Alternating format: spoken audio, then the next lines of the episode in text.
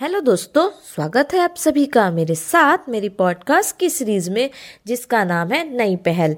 दोस्तों, इस पॉडकास्ट में हम बात करेंगे हर्षवर्धन के बारे में। तो आइए शुरू करते हैं। गुप्त वंश के पतन के बाद बहुत सारे नए राजवंशों का उद्भव हुआ, जिसमें प्रमुख राजवंश थे मैत्रक, मौखरी, पुष्पभूति, परवर्ती गुप्त और गौड़। इन राजवंशों में पुष्पभूति वंश के शासकों ने सबसे विशाल साम्राज्य स्थापित किया था। अगर बात करें कि पुष्पभूति वंश का संस्थापक कौन था तो पुष्पभूति वंश का संस्थापक था पुष्पभूति और इसने अपनी राजधानी थानेश्वर को बनाई। थानेश्वर, जो कि हरियाणा प्रांत के कुरुक्षेत्र ज़िले में स्थित वर्तमान थानेश्वर स्थान ही है। प्रभाकर वर्धन इस वंश इस वंश की स्वतंत्रता का जन्मदाता था तथा प्रथम प्रभावशाली शासक था और इसने उपाधियाँ धारण की थी, परम भट्टारक की और महाराजा धीराज की। यानी अगर देखा जाए प्रभाकर वर्धनन ने कौन कौन सी उपाधि धारण की धारण की तो उसने उपाधि धारण की थी परम भट्टारक की और महाराजा धीराज की। परम भट्टारक की और महाराजा धीराज की। प्रभाकर वर्धनम की पत्नी यशोमती से दो बेटे हुए। एक हुआ राजवर्धनम और दूसरा हर्षवर्धन। और इससे एक बेटी भी हुई जिसका नाम था राजश्री। राजश्री का विवाह कन्नौज के मौखरी राजा ग्रह वर्मा के साथ हुआ। लेकिन मालवा के शासक देवगुप्त ने ग्रह वर्मा की हत्या कर दी और राजश्री को बंदी बना लिया। फिर राजवर्धन ने देवगुप्त को मार डाला। लेकिन देवगुप्त के दोस्त मित्र गौड़ नरेश शशांक ने धोखा देकर राजवर्धन की भी हत्या कर दी। कहा जाता है कि शशांक जो था, वो शैव धर्म को मानने वाला था और इसने ही बोध गया में बोधि वृक्ष को कटवा दिया था। यानी बोध गया में बोधि वृक्ष को कटवाया था, किसने? शशांक ने। शशांक जो कि गौड़ नरेश शशांक कहलाता था या गौड़ नरेश था। अब बात करते हैं हर्षवर्धन की, जो कि राजवर्धन की मृत्यु के बाद गद्दी पर बैठता है। राजवर्धनम की मृत्यु के बाद 606 ईस्वी में 16 वर्ष की अवस्था में हर्षवर्धन थानेश्वर की गद्दी पर बैठा और हर्षवर्धन को उपाधि दी गई थी शिलादित्य की। इसके अलावा परम भट्टारक नरेश की उपाधि भी हर्षवर्धन को दी गई थी। यानी प्रभाकर वर्धनम की उपाधि थी परम भट्टारक और महाराजा धीराज, जबकि हर्षवर्धन की उपाधि थी शिलादित्य और परम भट्टारक नरेश की।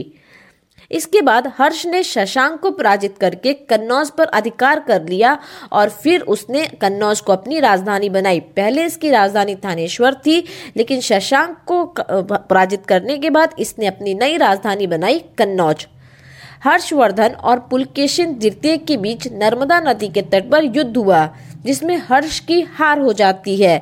यानी हर्ष को हराया था पुलकेशिन द्वितीय ने नर्मदा नदी के तट पर और इसके साक्ष्य मिलते हैं रपकीर्ति के रहोल अभिलेख से इसके अलावा हर्ष छह सौ इकतालीस ईस्वी में अपने दूत चीन भेजे तथा छह सौ तिरालीस से छह सौ पैतालीस ईस्वी में दो चीनी दूत उसके दरबार में आए थे।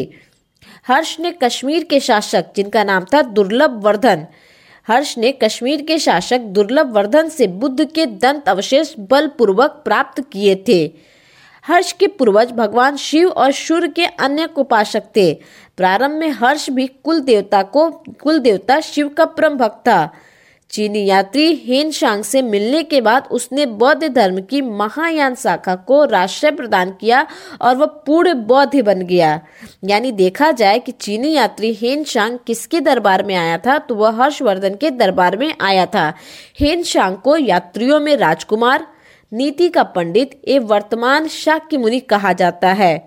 वह नालंदा विश्वविद्यालय में पढ़ने एवं बौद्ध ग्रंथ संग्रह करने के उद्देश्य से भारत आया था। हर्ष के समय में नालंदा महाविहार महाविहार, महायान बौद्ध धर्म की शिक्षा का प्रधान केंद्र था। हर्ष के समय में प्रयाग में प्रति पाँचवें वर्ष एक समारोह आयोजित किया जाता था, जिसे महामोच परिषद कहा जाता था। हिंसांग स्वयं छठे समारोह में सम्मिलित हुआ था। मोच महामोच परिषद में बुद्ध, सूर्य एवं शिव की उपासना की जाती थी। यानी हर्ष के समय में प्रयाग में प्रति पाँचवें वर्ष, हर पाँच साल में एक समारोह आयोजित किया जाता था, जिसे महामोच परिषद कहा जाता था। और हेन शांग भी छठे समारोह में शामिल था। इस समारोह में बुद्ध, सूर्य और शिव की उपासना, शिव की पूजा की जाती थी। अगर देखा जाए बाढ़ भट्ट जो कि हर्ष के दरबारी कवि थे, उन्होंने हर्षचरित कादम्बरी चंडी सत्के की रचना की। और बाढ़ भट्ट के गुरु जो थे, वो भरचू थे। तो अगर पूछे कि बाढ़ भट्ट ने कौन कौन सी रचना की है तो उसने रचना की है हर्षचरित की कादम्बरी की, चंडी सतके की। बाढ़ भट्ट जो था, वो हर्ष का दरबारी कवि था और बाढ़ भट्ट के गुरु जो थे, वे भरचू थे।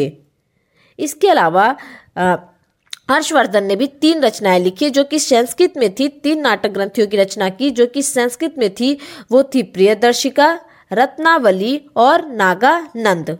लेकिन कहा जाता है कि धावक नामक कवि ने हर्ष से पुरस्कार लेकर उसके नाम से तीनों नाटक लिखे थे। कौन कौन से तीन नाटक थे? प्रियदर्शिका, रत्नावली और नागानंद। हर्ष को भारत का अंतिम हिंदू सम्राट कहा जाता है। लेकिन वह ना तो कट्टर हिंदू था और ना ही ना ही सारे देश का शासक था। हर्ष ने, हर्ष के अधीनस्थ शासक महाराज अथवा महासामंत कहे जाते थे। यानी हर्ष के अधीनस्थ जो शासक थे, उनको या तो महाराज कहा जाता था या फिर महासामंत कहा जाता था। हर्ष के मंत्रिपरिषद के मंत्री को सचिव या आमात्य कहा जाता था। प्रशासन की सुविधा के लिए हर्ष का साम्राज्य कई प्रांतों में विभाजित था और प्रांत को भुक्ति कहा जाता था। प्रत्येक भुक्ति का शासक राजस्थानी, उपरिक अथवा राष्ट्रीय कहलाता था। यानी जो प्रशासन की सुविधा थी, वो बहुत सारे प्रांतों में बटी हुई थी। प्रांतों प्रांतों को भुक्ति कहा जाता था और प्रत्येक भुक्ति का जो शासक था, वो राजस्थानी, उपरिक और राष्ट्रीय कहलाता था। भुक्ति का विभाजन जिलों में हुआ था। ज़िले की संज्ञा थी विषय, जिसका प्रधान विषयपति होता था। विषय के अंतर्गत कई पाठक होते थे। पाठक का यहाँ संदर्भ है आधुनिक तहसील। ग्राम शासन की सबसे छोटी इकाई थी।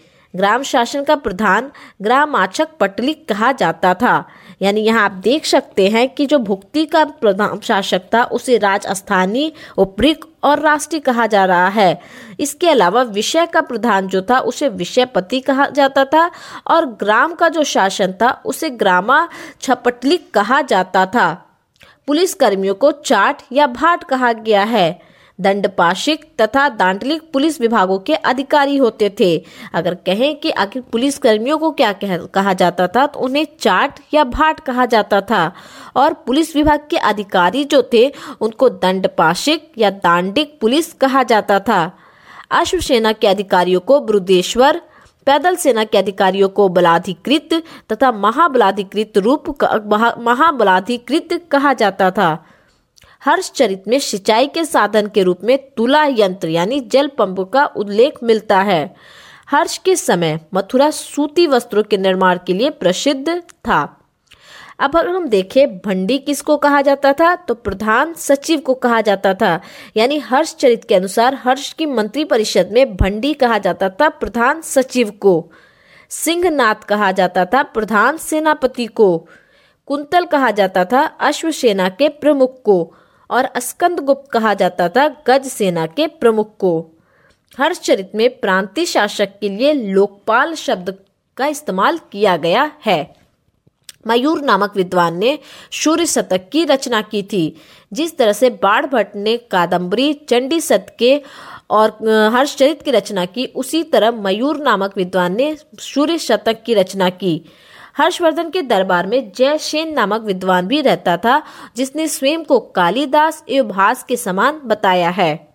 हर्षवर्धन ने नालंदा विश्वविद्यालय को सौ गाँवों का राजस्व दिया। इसके समय में सीलभद्र यहाँ के कुलपति थे। हमने ये देखा कि हर्षवर्धन के शासनकाल में चीनी यात्री हेन शांग ने भारत की यात्रा की। हेन शांग को यात्रियों में राजकुमार, नीति का पंडित एवं वर्तमान शाक्य मुनि कहा जाता है। वह नालंदा विश्वविद्यालय में पढ़ने एवं बौद्ध ग्रंथ संग्रह करने के उद्देश्य भारत आया था। तो आइए देखते हैं कि हेन शांग ने हर्षवर्धन का शासनकाल कैसा बताया है। तो हर्षवर्धन के समय चीनी यात्री हेन शांग भारत आया। और अपनी ग्रंथ शी यू के नाम से लिखा। हेन शांग को तीर्थयात्रियों का राजकुमार और वर्तमान शाक्य मुनि कहा जाता है। इसने थानेश्वर के जय गुप्त नामक विद्वान से बौद्ध धर्म की शिक्षा प्राप्त की थी। हेनशांग ने लिखा कि भारतीय समाज चार वर्णों में विभाजित था, जिसमें ब्राह्मण जो थे वो सर्वोपरि थे। समाज में सती प्रथा मौजूद थी। विधवा विवाह नहीं होता था। भारतीय श्वेत वस्त्र धारण करते थे। पाटलिपुत्र, श्रावस्ती, कपिल वस्तु, नगर नष्ट हो गए थे, लेकिन कन्नौज समृद्ध नगर के रूप में मौजूद था। बार भट्ट ने कन्नौज के लिए महोदय श्री शब्द का प्रयोग किया है। हेन शांग के अनुसार भारतीय अपने दांतों को लाल निशान लगाते थे, कानों में कुंडल पहनते थे और दंड के लिए द्वीप परीक्षा ली जाती थी। अपराधियों को विशेष अवसर पर क्षमा दान दिया जाता था। सड़कें सुरक्षित नहीं थी।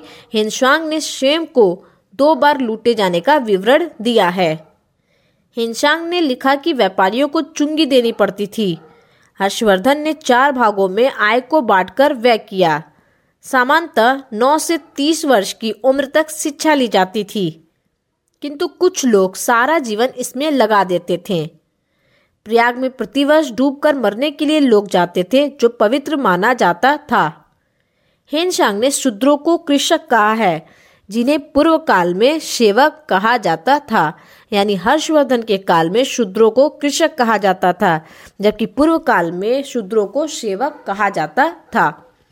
तो इस तरह से हमने हर्षवर्धन के बारे में जाना, क्या कि हर्षवर्धन के शासनकाल कैसा था, उसके समय में किसे क्या कहा जाता था, जैसे पुलिस कर्मियों को चाट या भाट कहा जाता था। ग्राम शासन की सबसे छोटी इकाई थी और ग्राम शासन को ग्रामच्छ पटलिक कहा जाता था। भुक्ति जो थी, प्रांत को कहा जाता था और प्रत्येक भुक्ति का शासक राजस्थानी, उपरिक अथवा राष्ट्रीय कहलाता था, जबकि विषय का जो प्रधान था, उसे विषयपति कहा जाता था। पुलिस विभाग के अधिकारियों को दांडपाशिक और दांडिक पुलिस कहा जाता था। अश्वसेना के अधिकारियों को वृद्धेश्वर कहा जाता था, जबकि पैदल सेना के अधिकारियों को बलाधिकृत या महाबलाधिकृत कहा जाता था। सिंचाई के लिए तुला यंत्र की व्यवस्था थी। अगर इसके अलावा उपाधियों की बात करें तो प्रभाकर वर्धनम ने उपाधि धारण की थी परम भट्टारक की और महाराजा धीराज की। जबकि हर्ष को मिलने वाली जो उपाधि थी, वो थी शिलादित्य और परम भट्टारक नरेश की। तो इसी तरह मिलते हैं दोस्तों अगली पॉडकास्ट में। तब तक के लिए धन्यवाद।